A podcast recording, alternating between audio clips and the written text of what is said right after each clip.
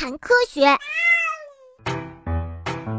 走山路的时候，人们都很讨厌这些粘在身上的山蚂蟥夹果。它还有一个别名，叫做逢人打。由此可见呀，山蚂蟥是多么惹人讨厌。但是呢，它的用途却很多呢。嘿，这也是我们存在的主要原因。山蚂蟥可以成为家畜的饲料，而且还能用来制药呢。这种药呀，可以祛风活络、解毒消肿，用于治疗跌打损伤、风湿性关节炎，还有腰疼。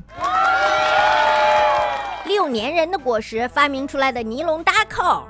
一九四一年，瑞士发明家乔治带着他的狗外出散步，回家的时候，他发现自己的裤腿上和狗的身上都沾满了一种类似苍耳的草籽儿。摘下这些草籽儿的时候，乔治发现这种草籽儿呀，浑身都是钩状的小小的刺儿。于是他就想，如果利用草籽儿的这种特性，制造一种能代替拉链或者是扣子的东西，那会怎样呢？从此以后呀，人们的生活中就多了一个好帮手。乔治发明了尼龙搭扣。尼龙搭扣被广泛的运用在衣服和鞋子上，给我们的生活带来了很多便利。